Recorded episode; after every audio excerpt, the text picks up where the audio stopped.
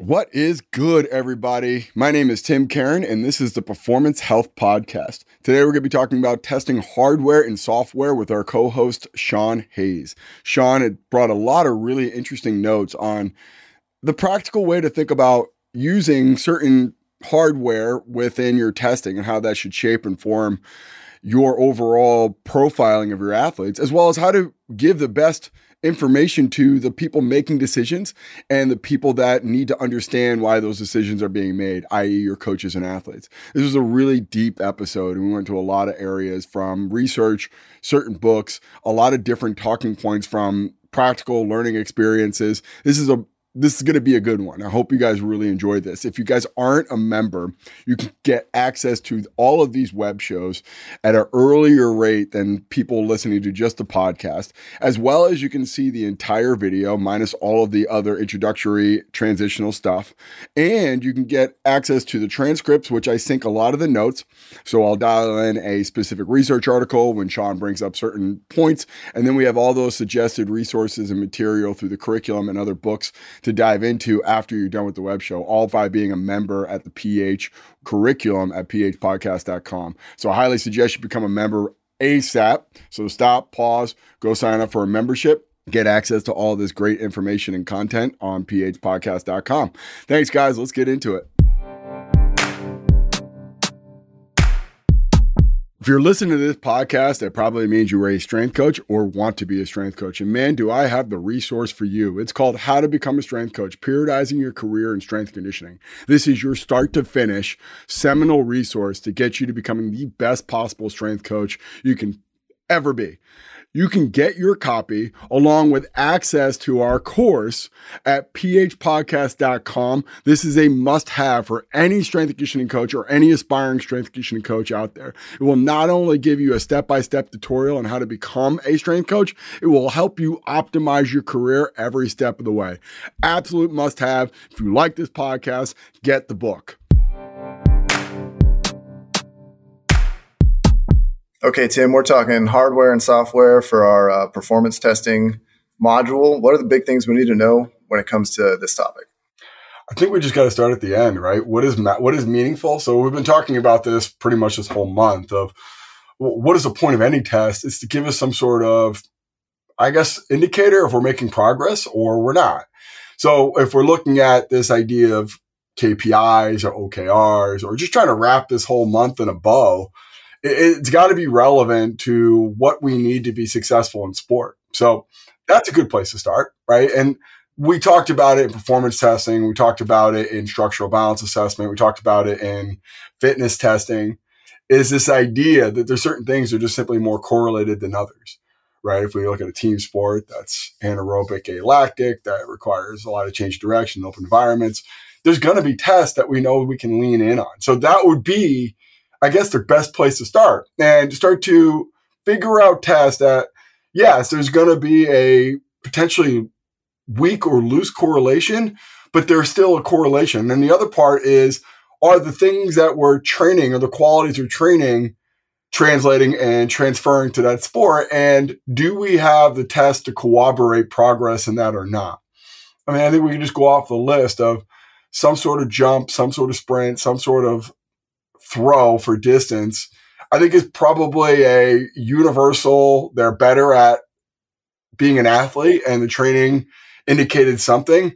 So this way, it's that. And I, I look at that as like the functional movement screen for for athletic profiling, right? This generic running faster, jumping higher, and then throwing something further is the, I guess, all encompassing thing of what you do well and what you don't do well. And as I look through the profiling and we talked about in the performance of creating that like spider chart and saying where they fall in percentile.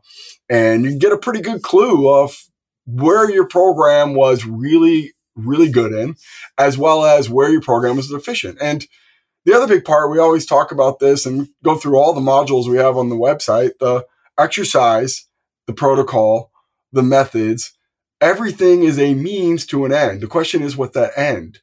And if the end is a test, like a jump, a throw, a sprint, then the means have to accommodate that. If the end is being resilient during course of a season and be able to play all 12 games in college football plus maybe two, three postseason games. That means is now resiliency, right? Is supported by resiliency.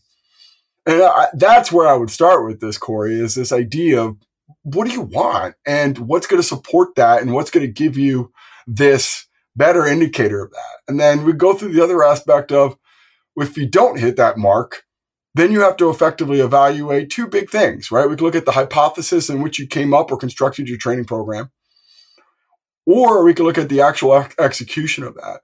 So back to what Will was talking about is like it's really hard to really predict performance potential off of maybe tests that aren't that are overly specific to that one particular task. But the other side of it is we can test the quality of the intervention or at least the thought behind the intervention.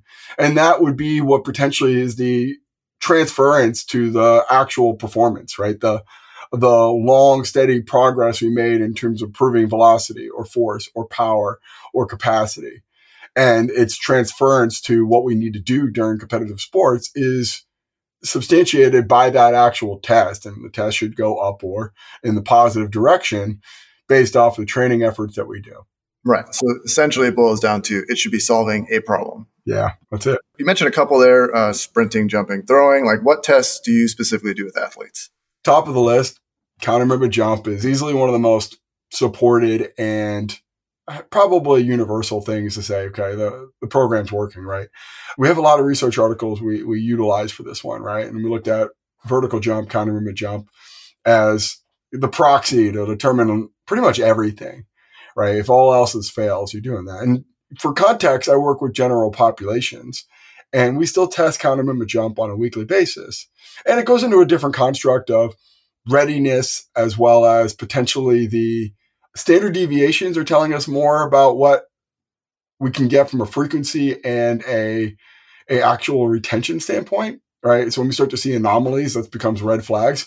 But I would attribute my year round approaches to in season, right? Like you're not expecting to see these huge jumps or steady progress for counter movement jump in season, but you should still therefore test it to start to understand the impact of anomalies. And that goes into this idea of what's very familiar and common and very well accepted as a, a pre performance indicator is going to have a baseline, right? We know what your jump profile looks like over a period of time, just from the simple familiarity with it, right? We know we know a good jump, right? We, we know what that is, like the the football 40 inch skill guy, the, the football 35 inch combo guy, the football 30 inch interior lineman guy. Like these these are the higher percentile numbers that we can associate with that's a guy, right? As we call him in football.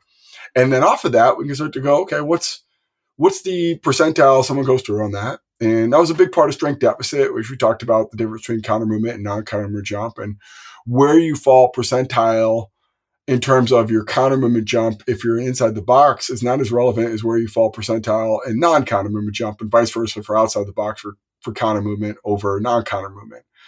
But the reason behind that is, and the value in that, and this hope is a, what came across in the book and the courses was it's familiar and it connects to your athletes and coaches right? One of the bigger problems when we start to look at advanced data collection and acquiring more hardware and then utilizing more statistical software and athlete management software and dashboard software is this lack of connected, connectedness to the people that need that information to make either decisions or understand why they're doing something.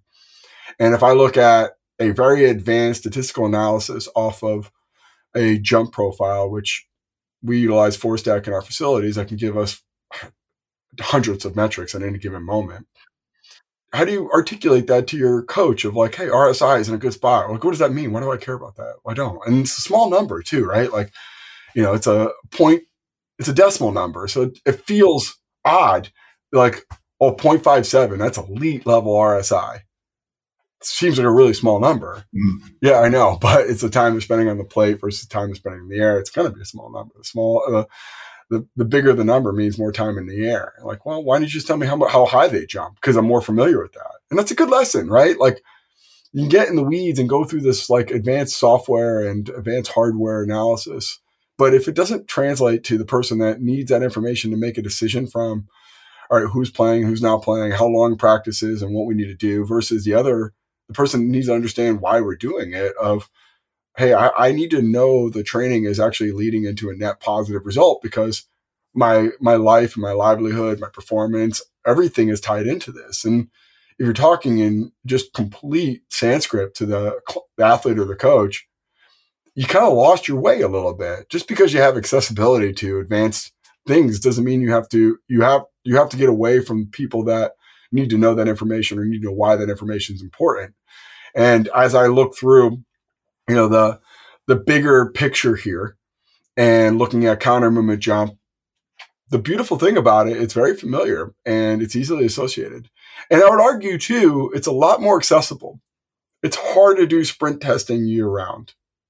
And I, there is a method, right? And we can go through all of the now timing gates and looking at if we're doing anything short sprint wise, just put a timer on it and see what, what number it is. And you can start to create baseline off of that until you can't.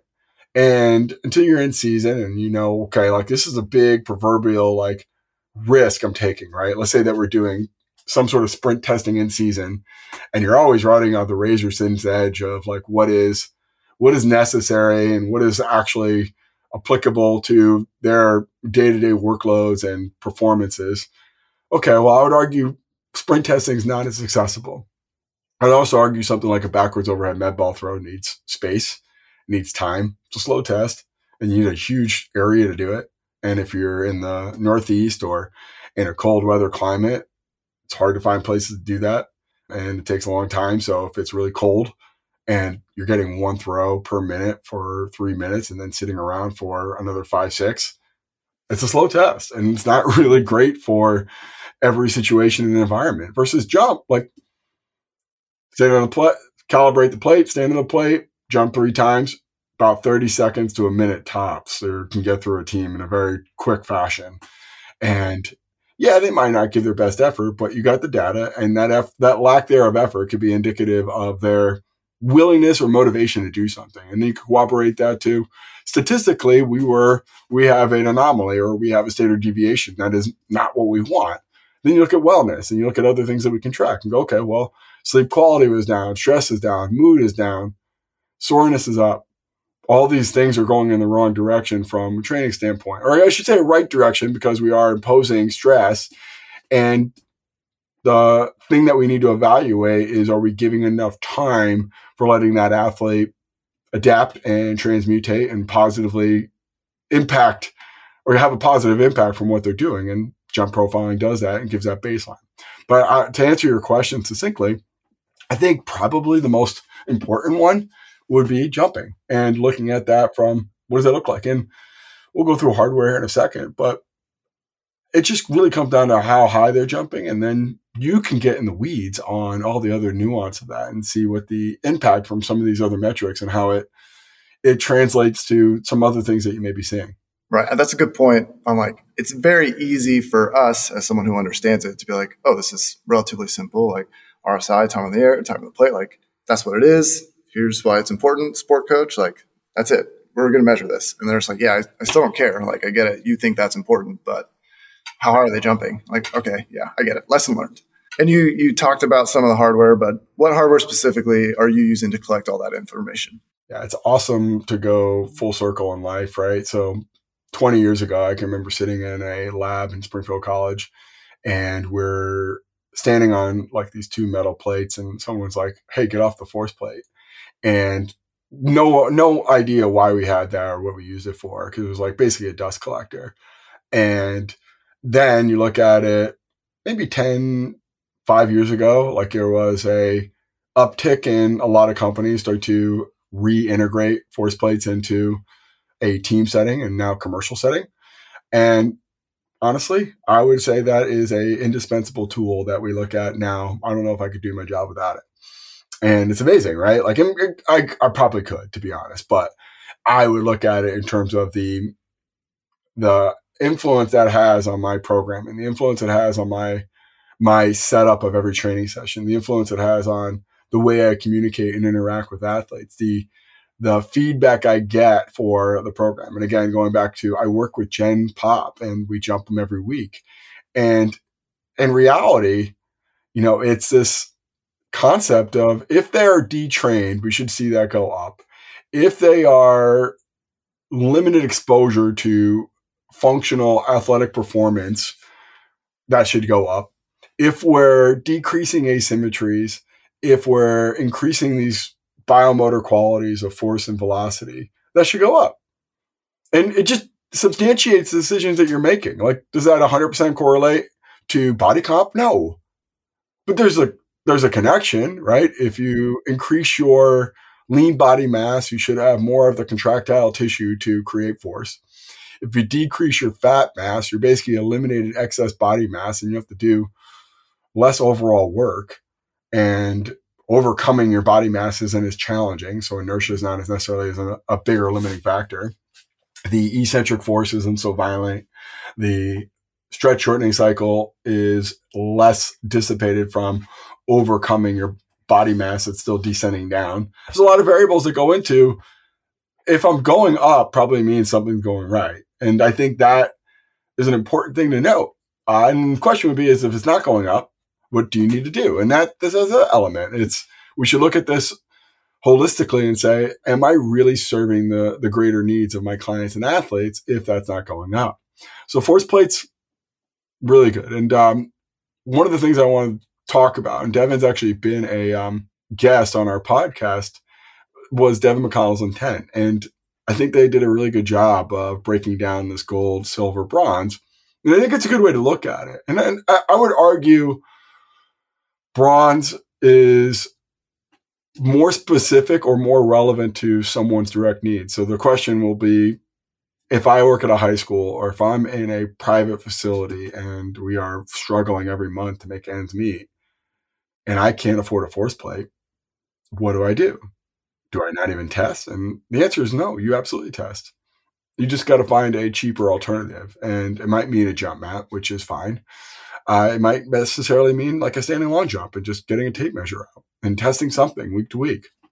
And the reality is, is yes, gold, silver, bronze from the quality information, the reliability, the validity, all the great things from more powerful tools can give this appearance of superiority. But the other elephant in the room is if you don't know how to break down all that data, and all that information, and if you're not having great testing procedures of all right, here, zero out the plates, get your weight, hands on your waist, go down to a, a, a distance down towards the ground that you feel comfortable that you can recover from, but not belabor the issue. Land, reset, let's get the number, and then go two more jumps. Having good testing procedures, that might be out the window. Or the other end, if you don't know how to break down all that data, it's going to be out the window. And that, that's the elephant in the room of more is not better, more expensive is not always better. So yes, gold, silver, bronze is a pretty easy way and it's very memorable. But you know, like I would look at it from what do your resources and skills allow for you to do, and just be very reliable with your testing. After that, I would look at potentially like if you're in a team setting, obviously a GPS. Of note on the GPS, there's accelerometer and then there's accelerometer, accelerometer gyroscope based. The thing that you always got to interpret with a lot of this stuff. So if you're wearing a wearable, it's finding a, a, a metric that they can jump in on. And then what they do is through whether it's machine learning or artificial intelligence, is start to take that data and start to find trends and patterns. And that creates algorithms and that creates this output of a metric, right? So if I look at a GPS that's accelerometer based, which is basically looking at like just rate of displacement and overall displacement, not necessarily looking at where you're oriented in space, like a gyroscope. It's assuming when you stop and start, that's a change of direction. It's assuming when you have a certain rate of change or a certain rate that you're moving, that's acceleration in a certain direction based off of a, another change of direction. It's not the worst thing in the world, right? It's not like awful, but it's an interpretation off of information they don't have.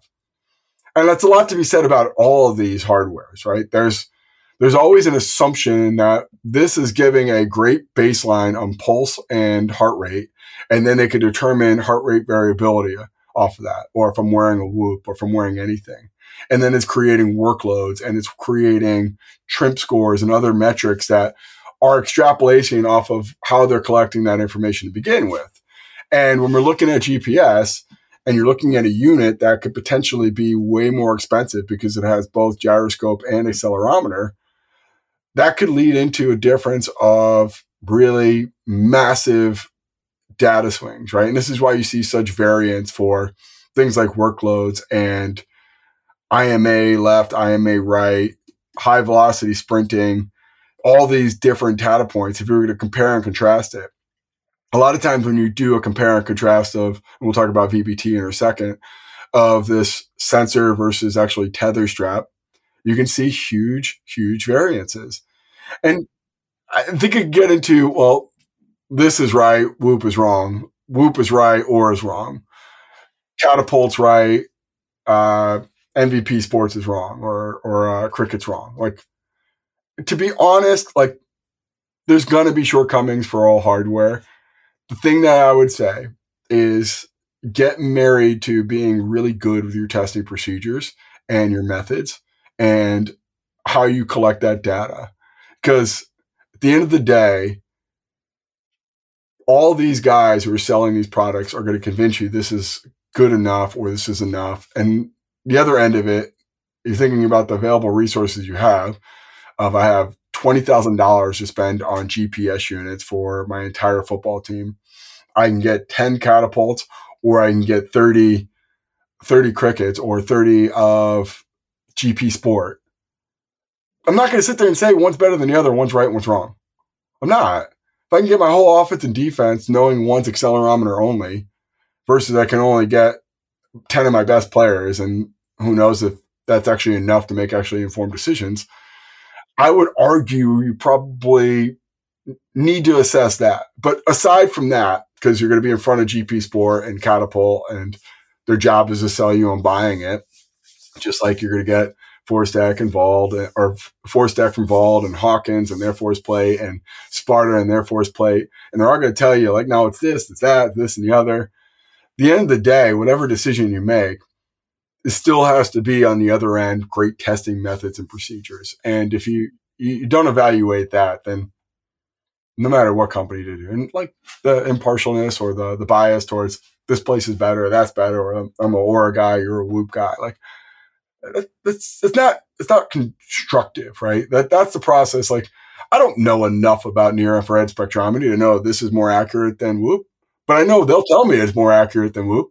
Seems convenient, and I'm not trying to say it's not, but I'm just saying if I talk to Whoop, they're going to tell me this is less accurate, and I think that's everything, right? Because it's their word, right? They are essentially the companies doing their own research. It's the same thing as everything that's ever existed between anything that's been retailed or sold. It's I've got to convince you that my product is superior in some way, and the the reliability testing that we did was supported by this. But on the other end, it goes into you can't control that.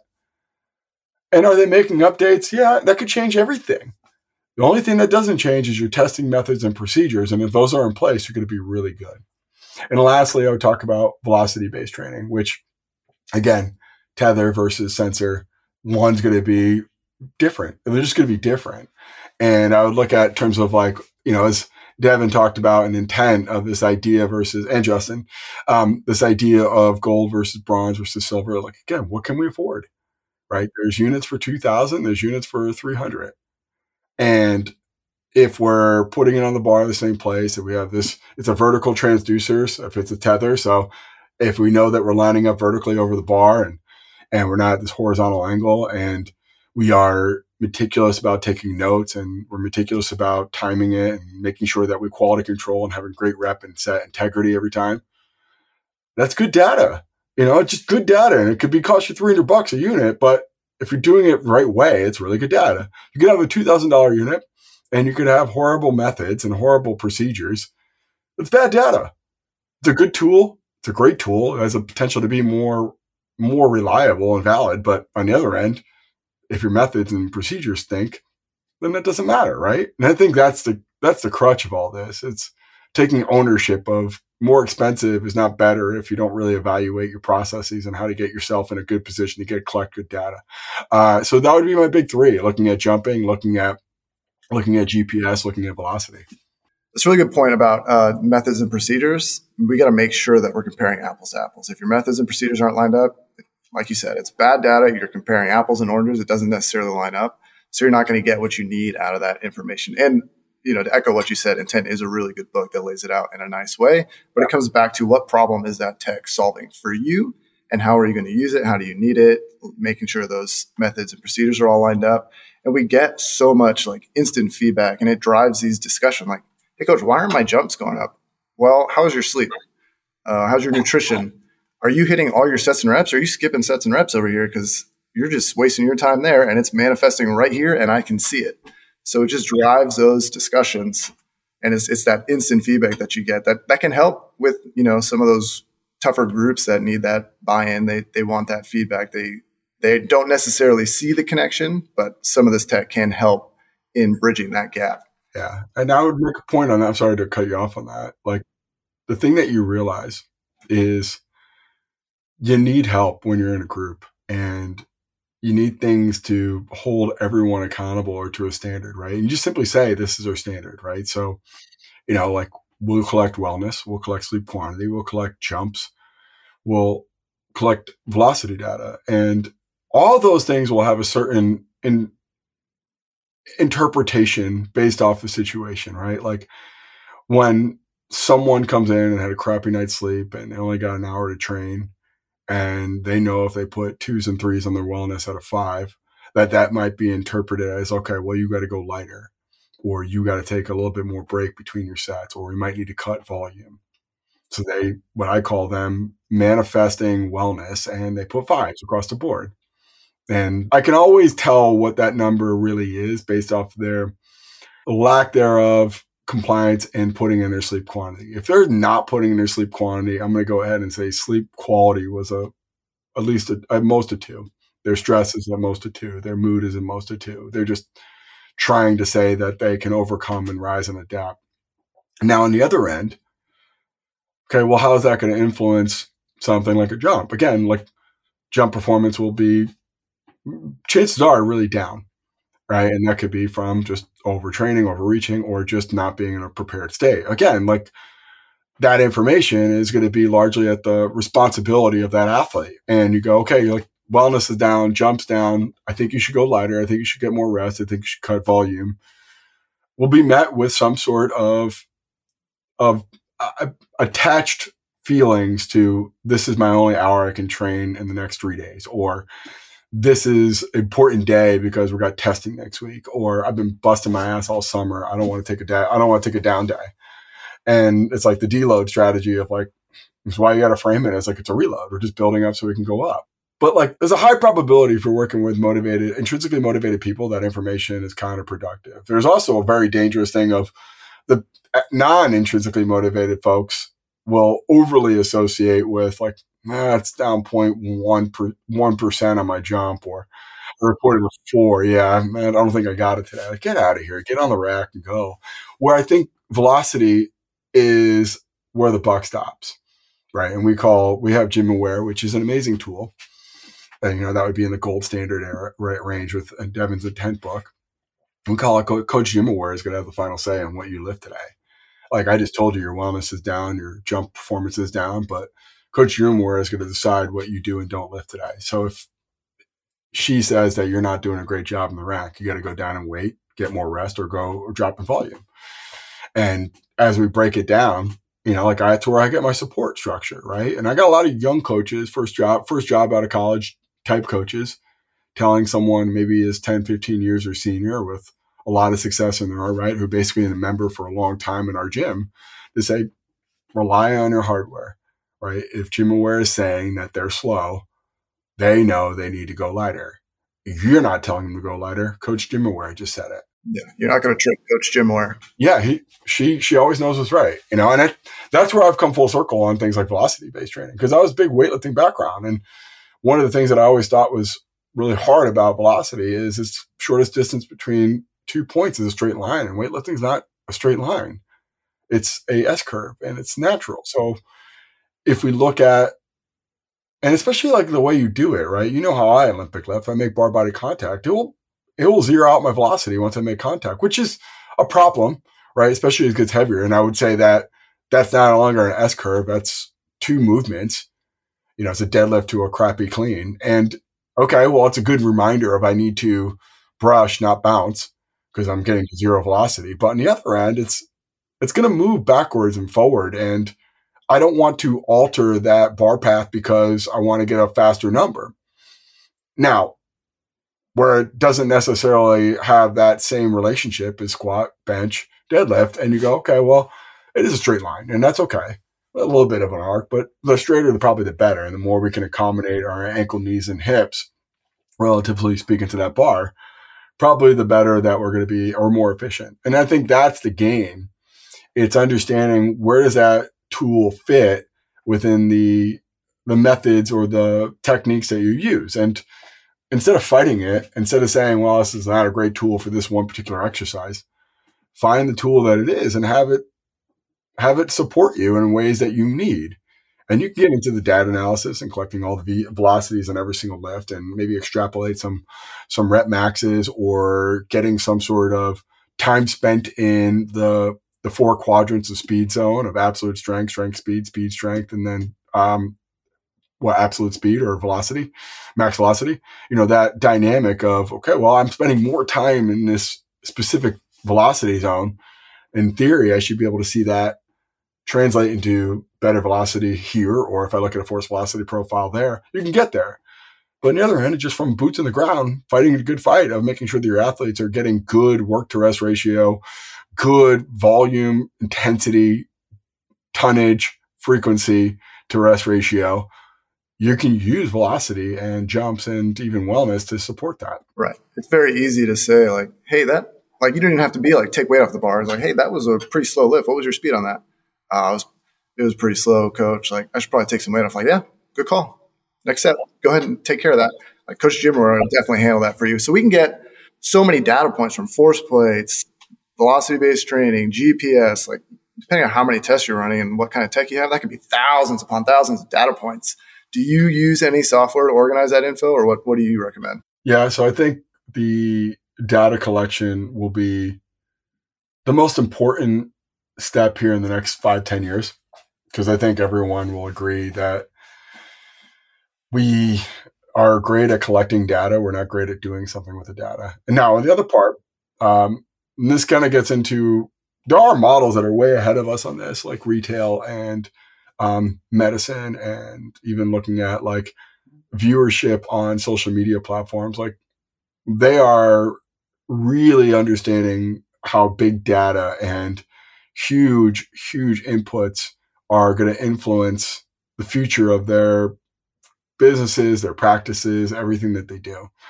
And I would look at that as okay, we're we're we're on the front end of data collection and we are on the front end of really determining what is the best hardware.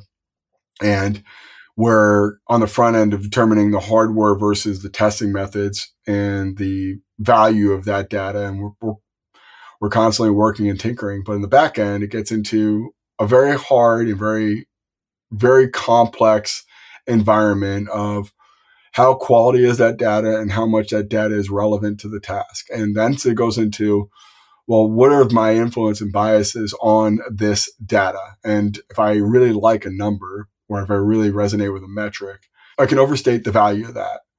And that's where I think we got to really look at maybe something like machine learning or artificial intelligence to detach us from that bias, that perceived value, that association with whatever that number is. But on the other end, it goes into how do we corral into a centralized location or hub all of these data points? And how do we create some sort of harmonious ecosystem of all those data points together? Right. And the disassociation of weakly correlated data points to the stronger association with more correlated data points is something that I don't think humans, especially the amount of information and what we find with big data in general, is are capable of doing at a high level or consistent. It's just statistical error is going to be really high and the association with we're going to do whatever we think is true anyway is going to be high.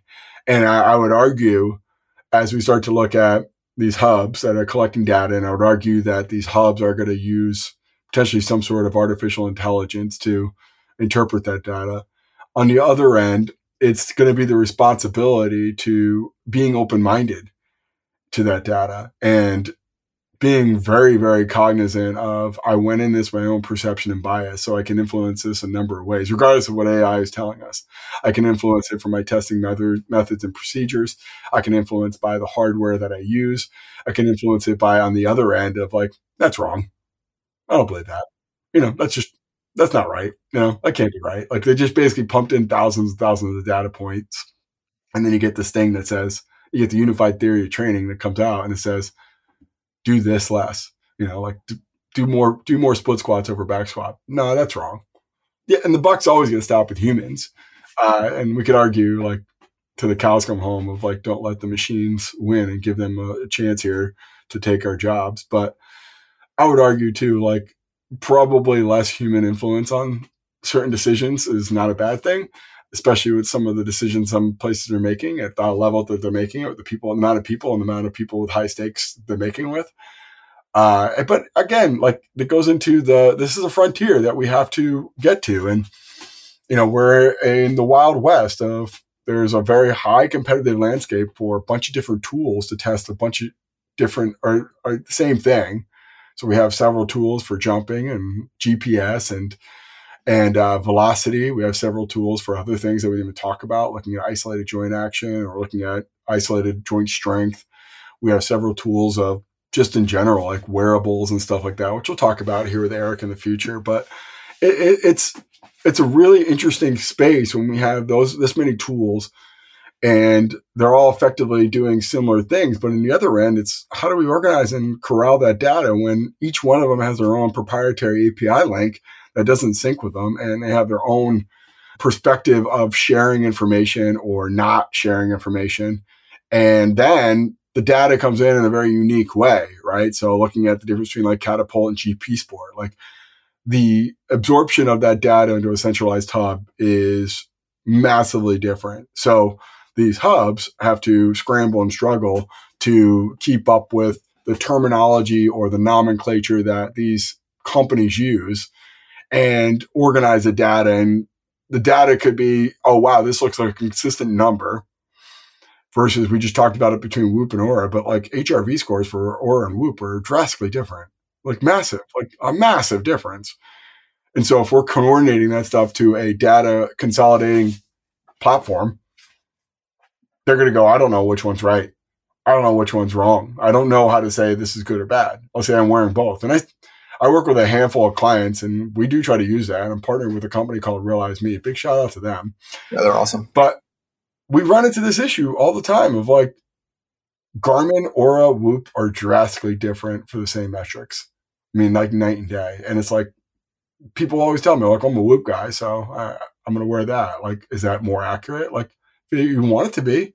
Well, it doesn't, when it gets to realize, it doesn't really give you meaningful information. Like, yeah, because it's, drastically different than Oura, and Oura is drastically different than Whoop, and it's hard to make a an appraisal of what's good or bad, especially when there's that much variance.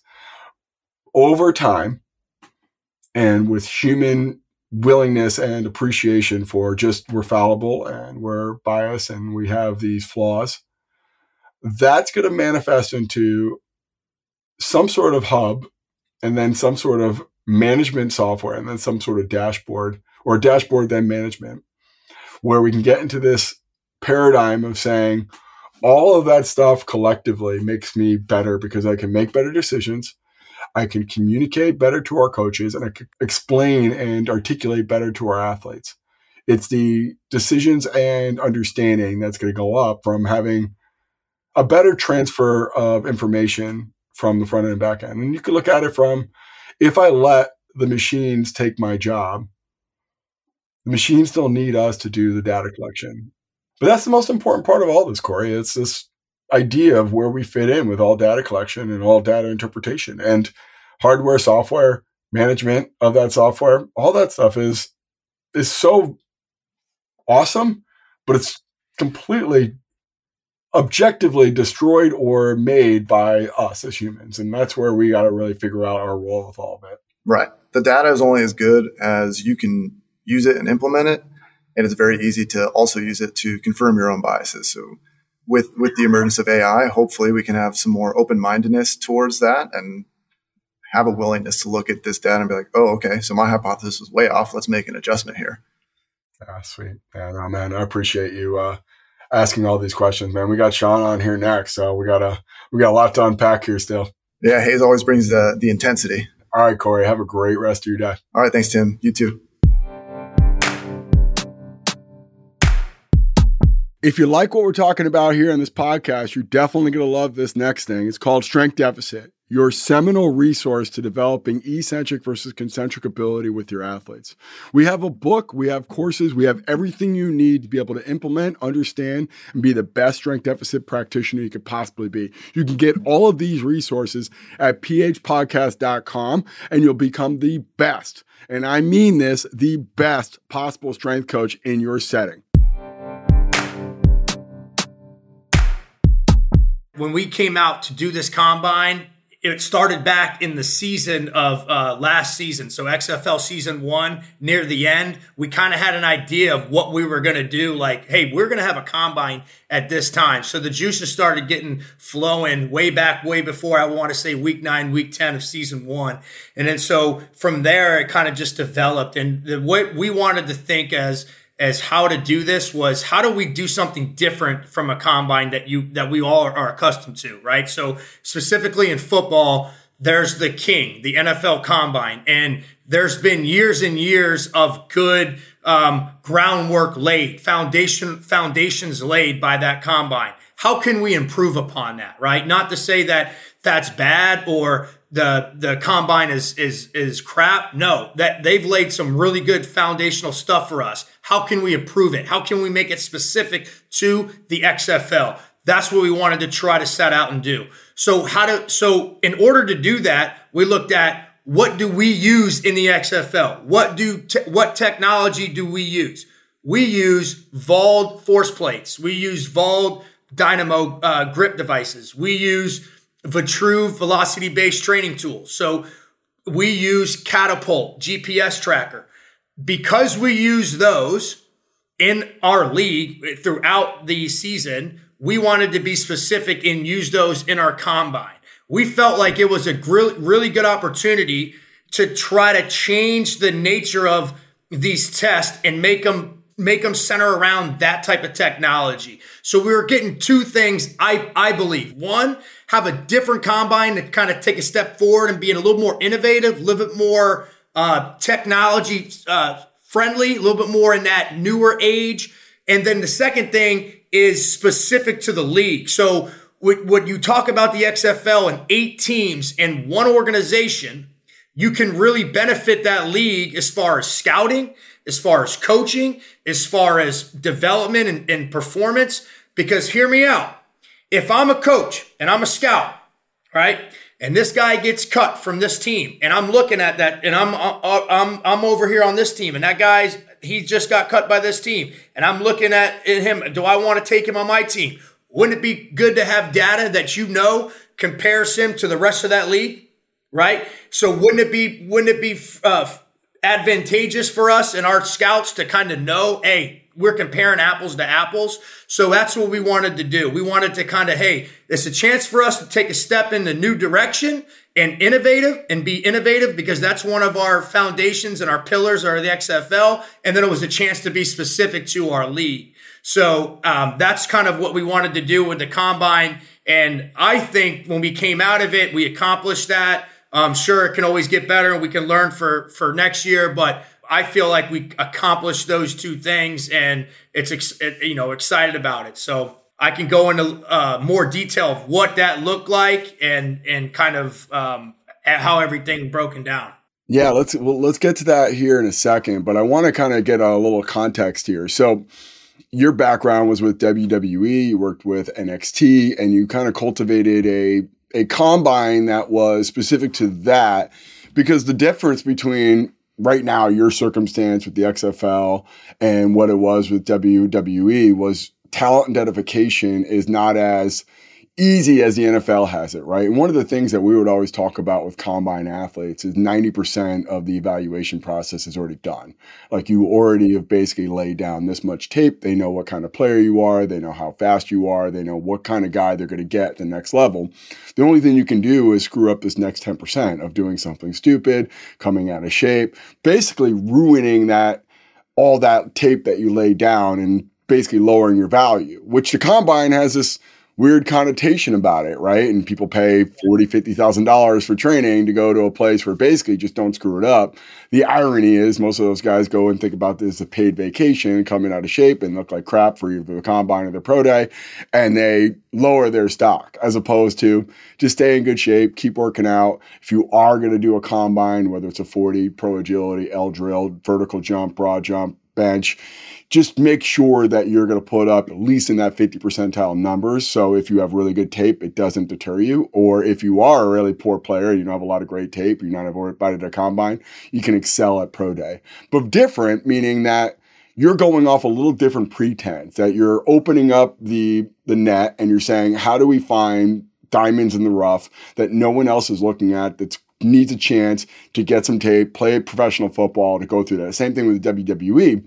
So that was kind of the genesis of like what test actually allows us to identify talent faster that maybe other people don't appreciate. So walk us through that process of some of the tests that you do with that context of you don't have the just the organic nature of like you played football for four years at a power five school and it's a pretty much a no-brainer that you're going to go to the combine and then you know where you're going to go and land in that seven seven draft period like where xfl has to take a different approach and even wwe like what was the process of trying to find undervalued people and the testing selection that you utilize for that that's a great point. What we try to do is we try to utilize, really dive into the the piece of technology that we had. So specifically with the VALD force plates, we felt like um, with the counter movement jump, because we test that throughout the year, we have all this really good data, right? So we tested guys like kind of like weekly monitoring, and we could get these numbers on our athletes. So at the end of the year, we looked at who are our we know who our best players were best performers right? Let's just take uh i'll throw some names out there like uh, ben DiNucci right? He had a really good season. Um, we had guys like Luq Barcoo was a really good defensive back. Like these guys are in nfl training camps right now. So we knew who our, our top performers were. What were their force plate numbers right? And we looked at that and now coaches know now, coaches might not know the for, the force plate data like you and I know them, but they know how good that guy did this season. So we wanted to take everybody's data and say, here's your top performers. Here's what their force plate numbers were. And we wanted to really specifically look at four categories on the force plate number. You didn't want to get, we didn't want to go dive into the weeds too much. We right, keep this plain and simple, kind of like very much like your strength deficit book. Got a lot of, you know, basically just took that concept and tried to make that something to where everybody could understand. The four that we wanted to look at on CMJ jump, hands on hips, is jump height. Everybody knows that one. Okay. We wanted to look at RSI. We wanted to look at pound for pound power. So power divided by your body mass. And we wanted to look at the power divided by body weight, RSI, jump height, and concentric impulse. So by looking at those four, we we felt like we could get a really good really good base in uh, of, of what an athlete what that person's abilities are right? So if you look at from a standpoint like a Luq Barcoo he was a defensive back in nfl camp now one of our best dbs his rsi was really high. So we were able to take talk to coaches that guy was really good on the field, wasn't he? You know how you know how good he was, was able to react, uh, re- react and stick his foot in the ground and break on the ball. You see that RSI 1.2, pretty that's pretty high, right? That's what we're looking for. So when you're looking at DBs, we want to look at that high RSI quality. If you let's take a lineman, defensive lineman, that person that was really a good performer, we can look at their concentric impulse and say, wow, you see that numbers in the 400s? That's pretty good, right? Like that guy was pretty forceful. He's got to put his two feet in the ground and he's got to move another person for his job. So we, we hey, I want you to I want you to kind of look at concentric impulse here, coaches. So that now we're trying to teach coaches what is RSI. We just calling that quick twitch, and and concentric impulse. We're just calling that strength or, or force. So taking these abilities or qualities and trying to put them in uh, different like what's important for each position. If, if you look at pound for pound power, that that is really uh, important for like our combo guys, our running backs, our linebackers. Why? Because they got to be pound for pound strong. They're kind of that middle ground, right? They're not quite linemen. They're not quite secondary. They're in between. So having that pound for pound power is really important for that position.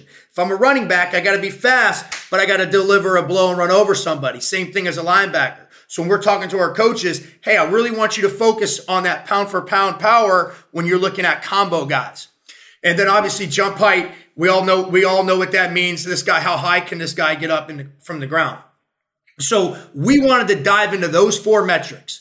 So for the force plates, we're kind of saying, look at this, coaches. When you're when you're not we're looking at that combine and you're getting this guy's 40 and this pro agility, that's all great. This will add to it. This will help you in your decision making because now you have apples to apples to compare to the league, and it's specific to the XFL. You might not know what everybody else's RSI is. You might not know what everybody else's concentric impulse is, but you're going to know what the XFL player's concentric impulse is. You're going to know what their RSI is. And then when you're talking about how to formulate a league, how to draft, it becomes really important because now that they know, hey, if I want a guy that that helped us last year, how, who's our next person of that? Who's our next Ben DiNucci? Who's our next Luq Barcoo? Not only that, but it helps in the sense of player development, right? So let's say we're in season eight of the XFL, right? Let's just put ourselves seven years ahead. If we have good data for seven years and we continue to put guys in the NFL and you continue to get this data, RSI, concentric impulse, and we time after time, year after year, send guys to the NFL. As coaches, as performance coaches, we have objective data to tell the players what you need to make it to the NFL. If you're a DB, you got it. We see this. We see RSI from here to here. It, it, that that's hey man. If you if you get that, you got a really good shot at making it in the NFL.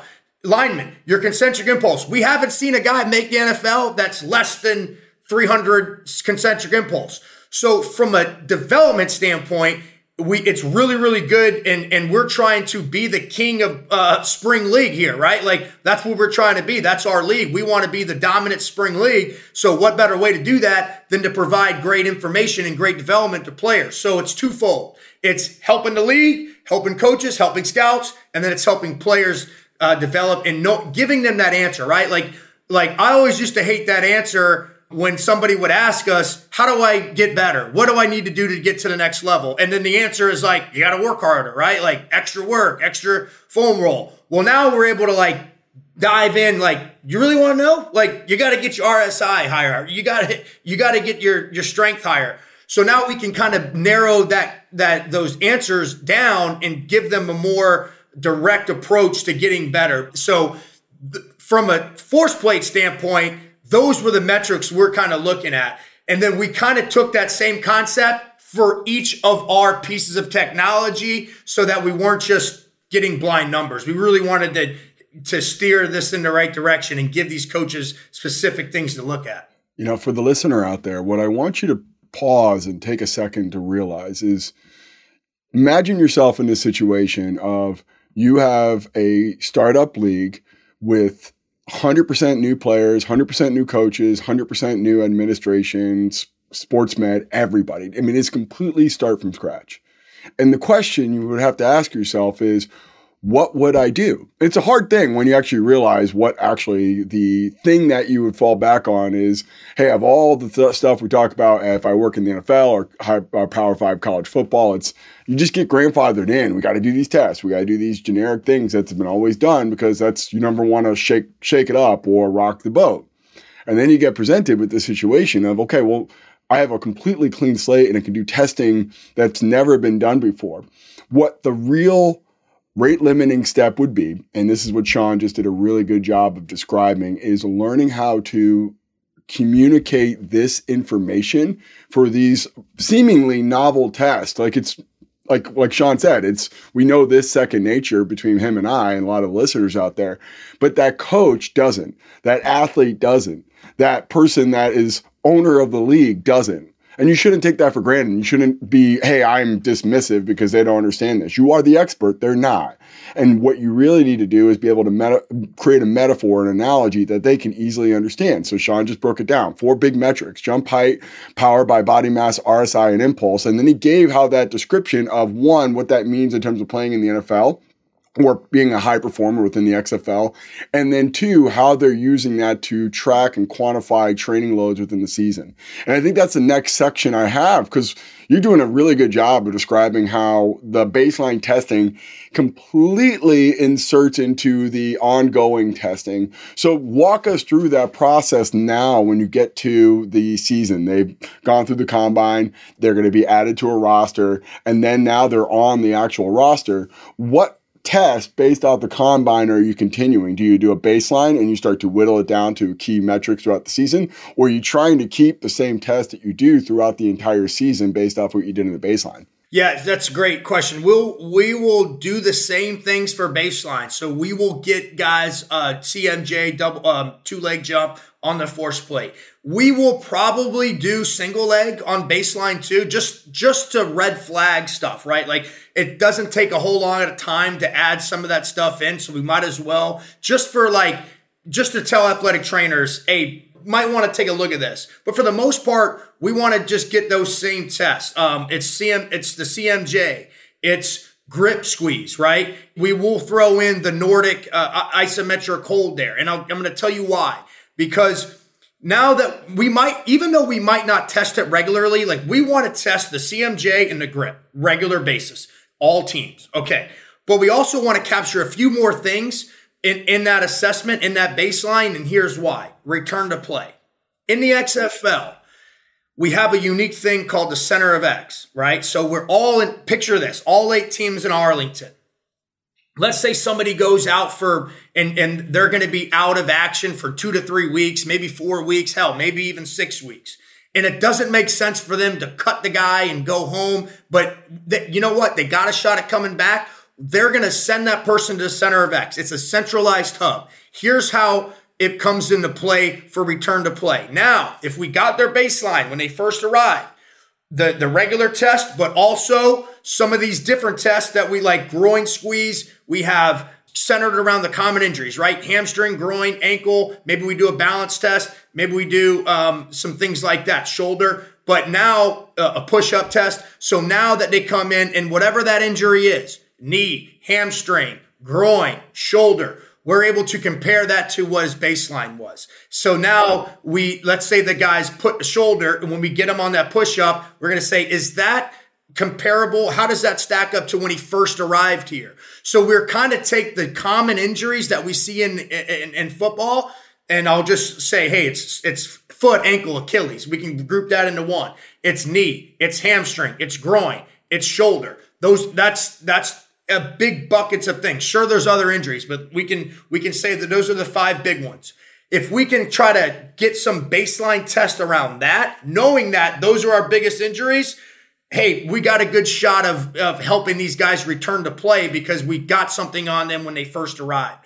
So it, we and, and then and then from if they if we continue to get their monitoring right, their CMJ, their grip, obviously that we know what their baseline is on that because we're getting that on a regular basis. So we feel like the CMJ and the grip are really good readiness test. And then we feel like those other tests are just centered around common injuries that we're going to see. We know it's the game of football. We know we're going to get in, we, we're going to have injuries. How can we get out in front of that? How can we get baseline numbers on those? So during our assessments and when a player arrive, all our players arrive, we want to focus on on those five areas and capture that so that when they do get hurt hopefully they don't but we know we know in the game it happens. Hey we got some really good information on them when they first got here that that we can say confidence wise we feel good about this person going back. And it's also a big a big a big piece of technology that goes into that is catapult. So if we can get uh, their catapult numbers in the in the beginning, which we feel like you know we're gonna have we're gonna have that capability because we have it on them all all year long. But if we can get them running at, in the beginning as well, some flyings, some takeoffs, we get their max acceleration, we get their max velo. Now, when they do uh, get hurt and they come back, it's like, this is, is this person hitting 80, 90, 95% of their max velo? We're able to take that information and hand it to the doctor. When that doctor gives the final clearance, he has really good information to, to go off of, to go along with his, his assessments and everything. So we feel like if we can capture that stuff in our baseline, it's doing the players a good service to, to to not only give the coaches and the doctors confidence, but the player. Seeing is believing, right? If if I want to show, if I'm doing RTP with the with the player and I want to get him back, man, like his eyes light up when it shows, man, I ran 90%. Like that gives a confidence in them because, you know, confidence is everything in this game. So it's not just for the coaches, it's not just for athletic trainers and medical staff, it's for the player too, so that they can they can feel good about themselves. Like, yeah, man, my, my hamstring does feel good, you know? So uh, we, we capture that in the beginning in the, in the early on stages of, of player arrival. You know, it's funny, the, and this is might come off as a weird uh, analogy here, but they always talk about the person that can cure balding will be a billionaire, the richest person ever lived. Same thing with the football strength coach that can kind of figure out and crack the code of reducing and limiting hamstring re-injuries to zero.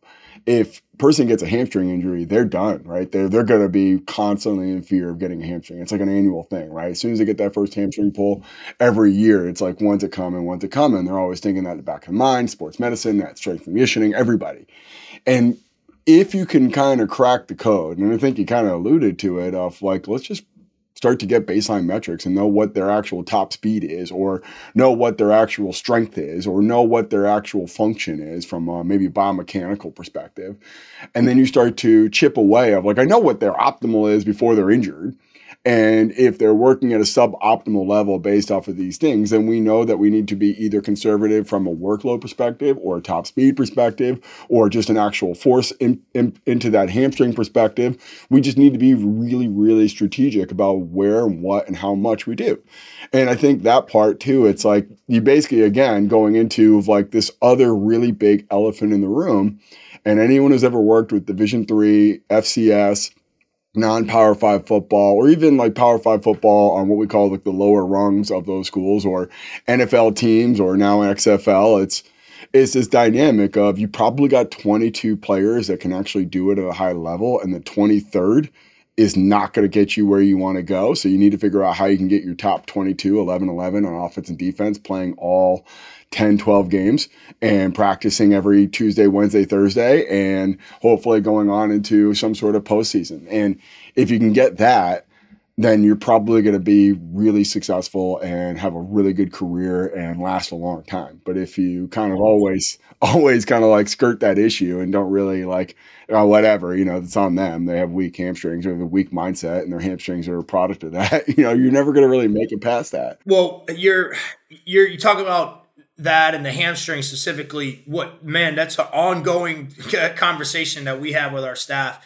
It's um, we we tried, we knew that was going to be a, a, problem. We wanted to try to uh, account for that last year, so we did this thing called a ramp up period. So um, when they arrived, we assessed them, and then we did a three day ramp up period before they got into their like actual training camp. And then so now we're talking like, how did that go? You know, what what what did we what did we learn from that? And we're in early talks, but man, you, you know, you know what we keep going back to? Man, we need to even even start slower. You know what I mean? Like, like we need to even progress more towards that top speed. It's not so much duration. Like, you know, we said time limit on, you know, 85 minutes, 95 minutes, 105 minutes, and, and try to do something like that. But it wasn't necessarily the time. It's it's more intensity, right? Because you know these guys, if you tell them you know, sprint 75, it's it's they're they're going all out. You know, they're trying to make this team. So how can we dial that intensity back down? And we're talking about using things like sleds, using things like med balls, uh, using things like that in that ramp up period, just to even sh- cut down on that intensity. You know, so we're um, it's it's very much like you know i'm not talking like i have the answers but how can we avoid going zero to 100 right? How can we go baby step baby step baby step? So you know if you have somebody that's never worked out before let's go body weight you know week one even week two okay week three maybe you put five pound maybe you don't even put weight you just change position. And then you know here it is by and a month from now it's worked out to where you know we you've progressed that individual yeah, and I, the element which is so important here, which as we start to talk about what data has an influence in terms of decisions and the training that we do, becomes more apparent that we need to one believe in testing, and then two, one have it uh, have it really organized, and then the 2b would be how do we disseminate that to coaches? So that's the next kind of series i want to go into is you know what what back end stuff like the software element of this. How are you organizing this data? How are you relaying that information to your staff your coaches your players? You know what is that next step after collecting the data? Yeah that's a great question. So i'm going to show you um, i'm going to show you a couple dashboards that we took from our combine and then and then i'll show you I, I, don't know if I, I can show you this. We haven't created it yet, but I'll, I'll kind of give you an idea of what we want to do as far as the dashboards and communicate that that catapult data, that force plate data throughout the season. So, Sean, it's a perfect plug. If you are not a member of the PH curriculum, you will not be able to see this. So, become a member now so you can see these dashboards live in effect and have Coach Hayes take you through every one of them step by step. phpodcast.com. Or go ahead. All right. So, great. You can see the screen here this our man Dylan Lowenstein, another PH um, member that got you know he's done everything and he's taken all your classes, all your all, all of your um, readings, and which really helps him become a great coach along with his personality and work ethic. He he created this great dashboard right here. So this was for all of our players that did the combine, and we will have something like this for all of our players in the XFL.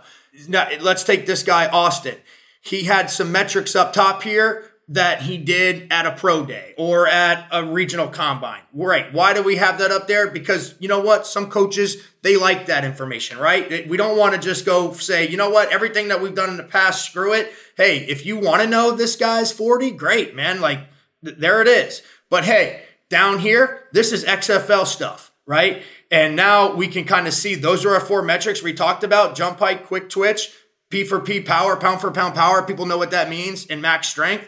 Um, that's concentric impulse.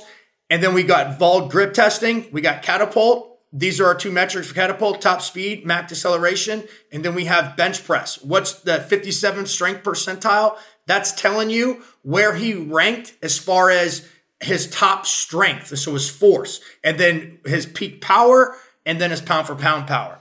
And then you got to see over here to the right, uh, positional average, where the other tight ends stacked, and then what his overall score was. So his overall score is 52 from a from all together, and then how does that stack up to the other tight ends that were at the combine? So that what what is important for this? This is important because now when I'm selecting players in a draft, I can say, man, how does he stack up with other tight ends?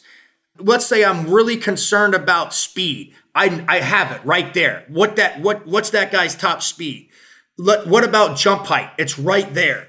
So now these coaches have that in a quick snapshot. Plus they got their film, right? Obviously they're going to watch tape. But now they clip they have this sheet and they say they got a snapshot how he compares what is what his XFL score is. The other thing that's this important for is that let's say Austin does get on a team this year. Let's say he is in the XFL. Well, Let's say he gets hurt.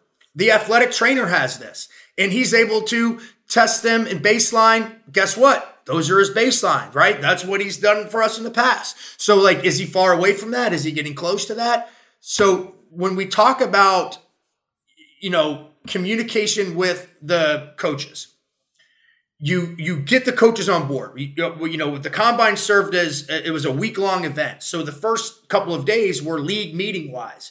So we were able to sit in front of all of our coaches and our um, and our uh, uh our staff members, and and and I had a chance, twenty minutes to go over this stuff.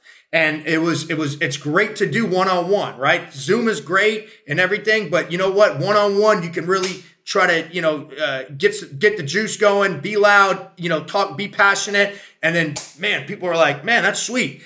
So when you're talking about sticking your foot in the ground and reacting, coaches know that. Hines Ward knows that. Terrell Buckley knows that. When you talk about two feet in the ground and driving somebody back, you know, Bob Stoops understands that. And the, all you got to do is say, what I just did, that's impulse. What I just did, that's RSI. So now we kind of did that. We had that opportunity to do that in, in person, which was huge. Then we did the combine. Now we have these dashboards and we give them out to the coaches. And then we go to the coaches. You know, this is where like we go in person and we might do the one on one. You good with that? You, you check that? You check that dashboard? You good with everything? Is everything you understand that? Yeah, quick twitch, pound for pound power. Okay, cool. Let's you might you're not going to get all eight teams on board, but you might get three of them. You, you get you might get three really bought in, and then now here comes four, and then here comes five, and then here comes six, and the next thing you know, year after year, we got everybody on board. And then now you talk about starting from scratch. How would you do this? Okay, you invested the time in do- doing this, and then now it's like this whole nother league. It's like this whole nother universe, right? Where it's like this is how the XFL does it. You know, they they look at you know the forty may may not be the most important thing to them. Maybe it's RSI, maybe it's concentric impulse. You know, maybe maybe the forty still reigns supreme. But guess what? The next thing they're looking at is impulse and RSI. So like so it, it, it's it, it, takes the time. It's the time investing into that, and those, that dashboard we created that plays a big part in that. The other thing that's going to play a big part in that is our catapult data. All right, weekly catapult data. Two things I'm going to talk about. One, we know we have all this data from season one with catapult, right? In game data, practice data, training camp data. We can take that and reverse engineer and say, how much do these guys need to run for that first week of training camp? Is it 5,000 yards? Okay. Then, then what's the best way to get them ready for that? Right? How do we get them?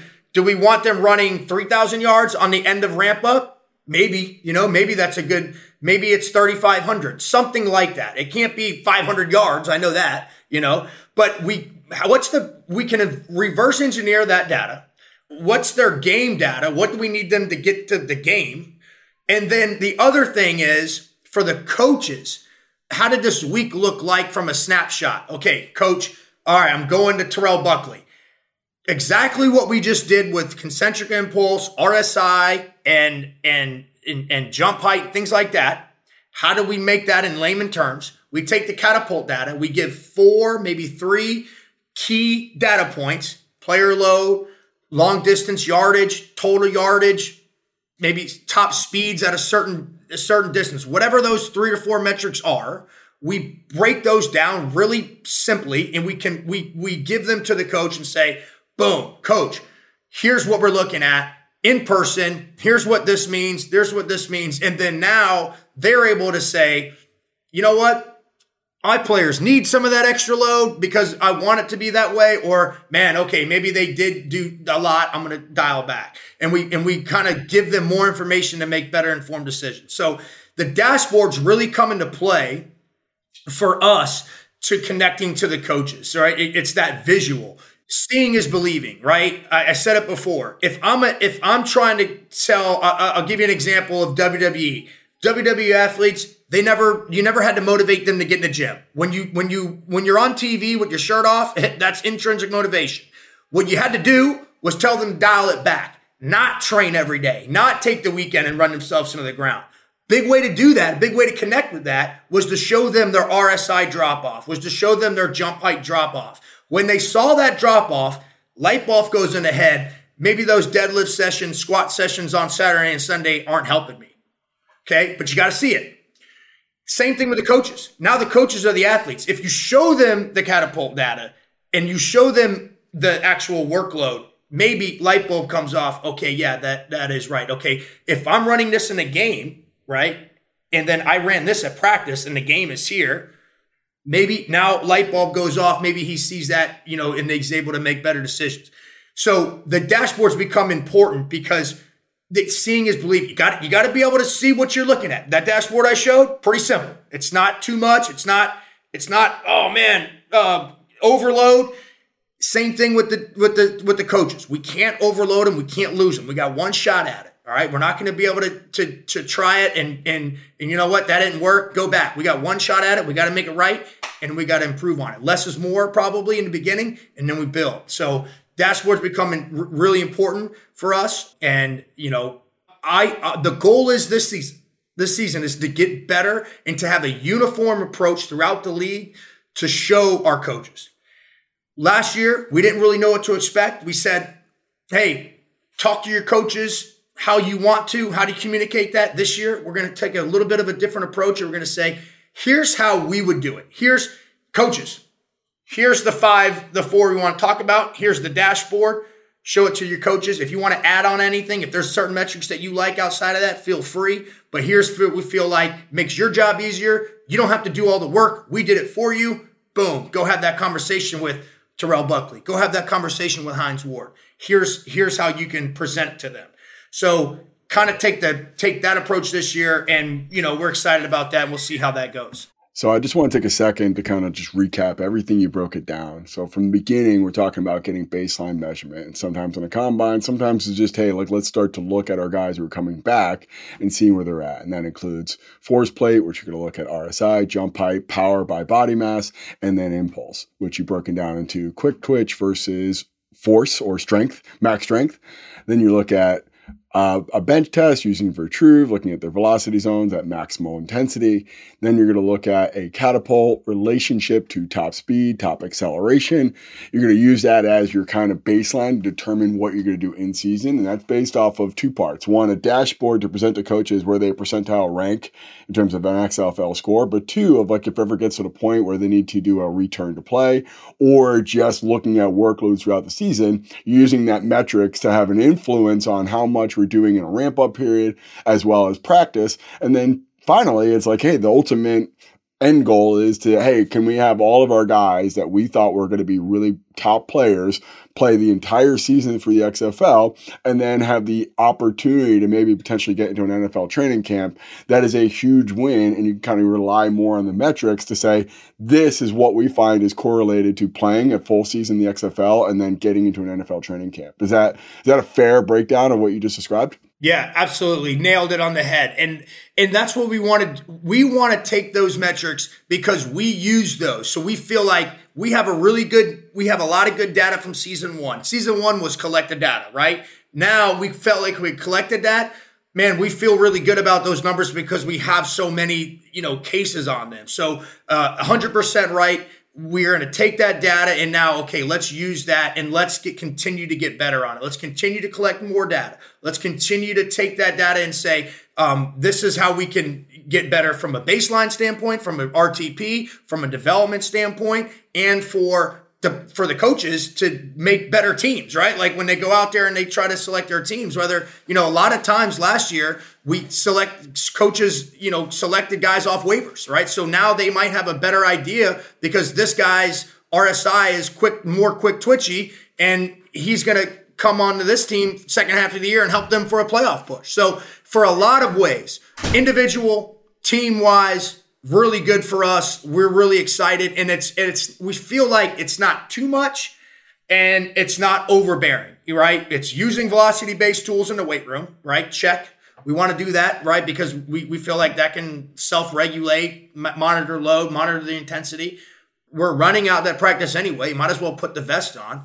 And then, you know what? The jumps and the and the grip, as long as you know how to do it and you're open minded, it it's I'm telling you, it's not. It might seem daunting, like oh man, I got to get all these players on the on the on the jump strings. But if you can, if you know how to do it within the workout, right, and and know when to do it in, in groups and kind of time it out, man, I'm telling you, it's worth it because you you you really get the guys to buy in. Not everybody is going to be like super on it. You know, I'm not saying that everybody's going to buy in, but especially nowadays, Kids want to know what their metrics are more now than ever. So we just feel like it's a no brainer for us. Um, it is difficult, right? It, it, it, it takes time, but I've done it in the WWE with 100 plus athletes. We've seen it done in the XFL last year, where was where we had 50 guys on a roster. It can be done. So we just feel like you know what we're we're it's not too much for us to ask. It is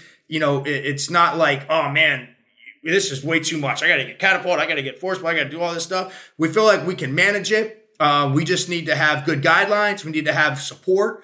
We need to have, you know, the coaches that are, you know, are open minded to it, right, and and and willing to to go in this direction of of uh, hey, you know, look, we, we want to work hard. We want to put that sweat equity in and, and grind. But we also want to kind of step in the way of uh, innovation, innovation, right? XFL is the league of tomorrow. It's the league of opportunity. How can we say we're the league of tomorrow if we're not innovative, if we're not using these, this technology, right? It, it, we, it, it's on us to do that because why? the, the XFL pillars and mission statements say that. So so when you sign up for this job, it's like you know that's what they want to do and and that's what we have to do. It's like we it's our it's our job, it's our duty to do that. So um, we just feel like it's it's a task and it's you know what it's it it is it is you know time and you know sensitive and it, it requires an investment but you know what? That's an investment that we're willing to go down, and we want to do that because we want to sit here and say, "Man, we we help drive the future of football." Awesome, man. Thank you, Sean. I really appreciate your time, man, and we'll see you next month. Thanks, Tim. It's awesome. We went through a lot in this episode, and I want to get through this point that you should really understand that the most important thing for anything with testing is going to be great testing methods and procedures.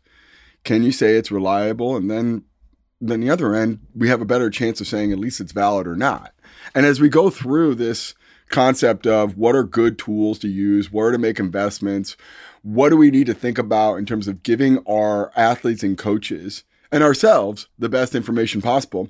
It starts with that very simple premise of do you have really good testing to begin with? And then you start to add in more, right? You start to invest in force plates, you start to invest in timing gates, you start to invest in GPS, you start to invest in different wearables.